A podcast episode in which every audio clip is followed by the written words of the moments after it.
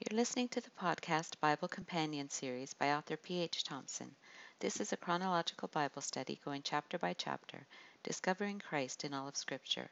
This is Numbers chapter 28, verses 1 through 8, daily offerings.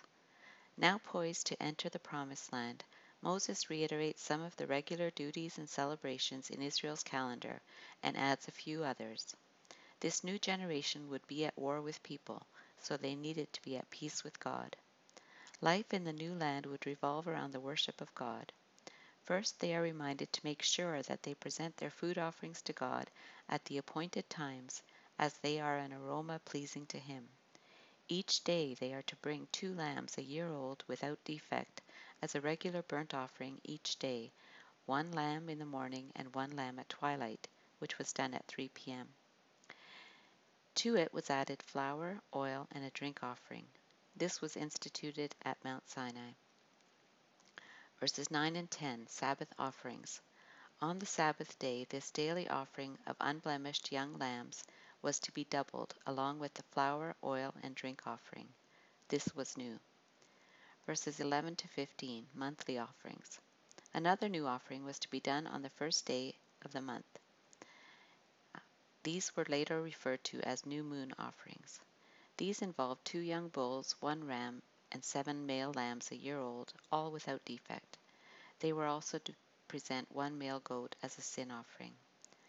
Later they will abhor these offerings, saying, When will the new moon be over that we may sell grain and the Sabbath be ended that we may market wheat.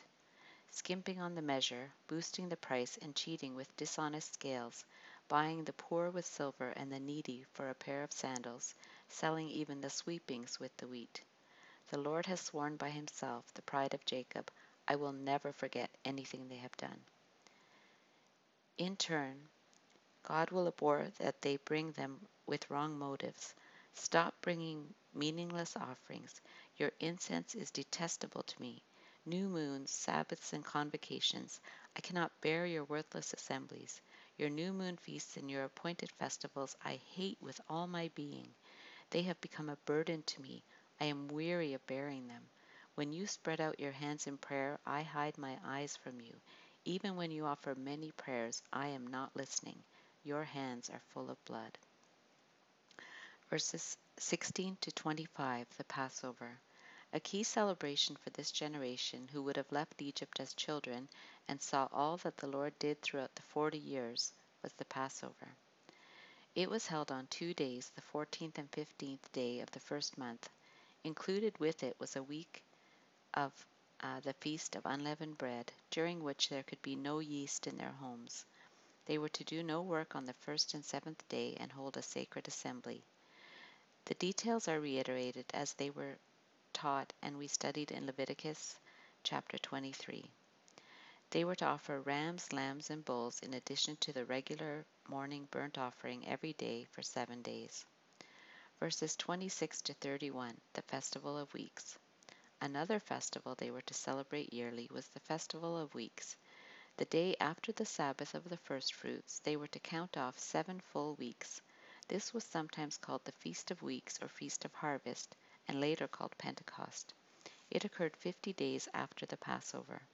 Included in this was a presentation of two loaves of bread and seven lambs, a young bull, and two rams.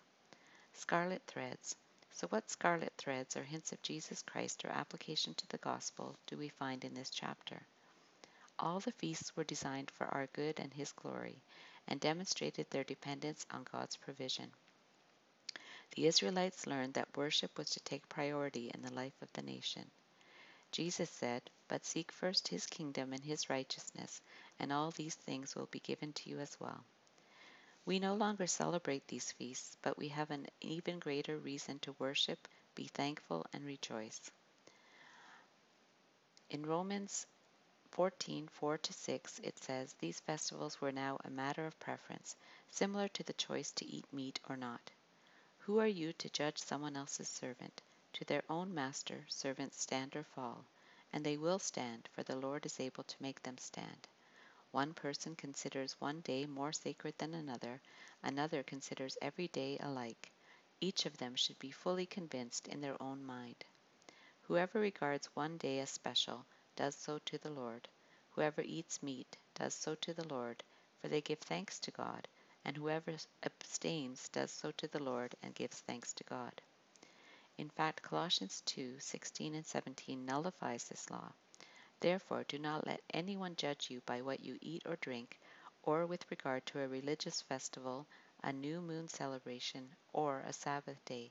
These are the shadows of the things that were to come. The reality, however, is found in Christ. They were to offer a daily sacrifice, morning and evening. This is a good model to follow for prayer.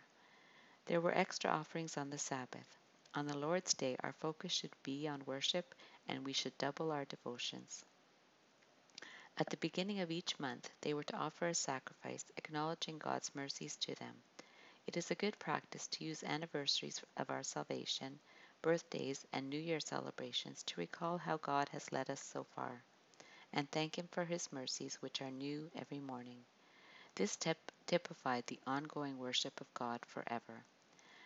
From one new moon to another, and from one Sabbath to another, all mankind will come and bow down before me, says the Lord.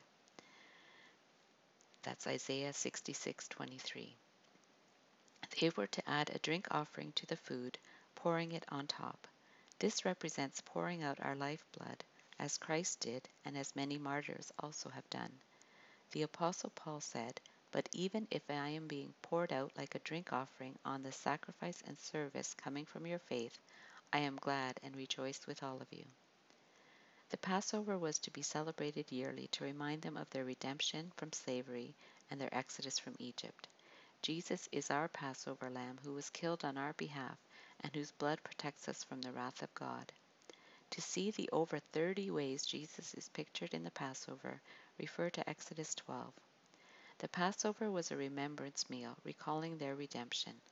When we partake of the Lord's Supper, we remember the cost of our redemption. The Feast of Unleavened Bread pointed to Jesus' sinlessness. They were not to have yeast, which represents sin, in their homes.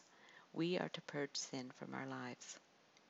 The Feast of Weeks, or Pentecost, followed fifty days after the Passover and pictured the outpouring of the Spirit of Christ, which occurred fifty days after Jesus was crucified on Passover. This also occurred on the day after the Sabbath, or the Lord's Day. On this day they were to bring an offering of thankfulness. We should be thankful for all those whom God has saved. You've been listening to the podcast Bible Companion series by author P.H. Thompson. If you enjoyed this podcast, please subscribe and comment. Continue listening for Numbers chapter 29. May God bless the study of His Word.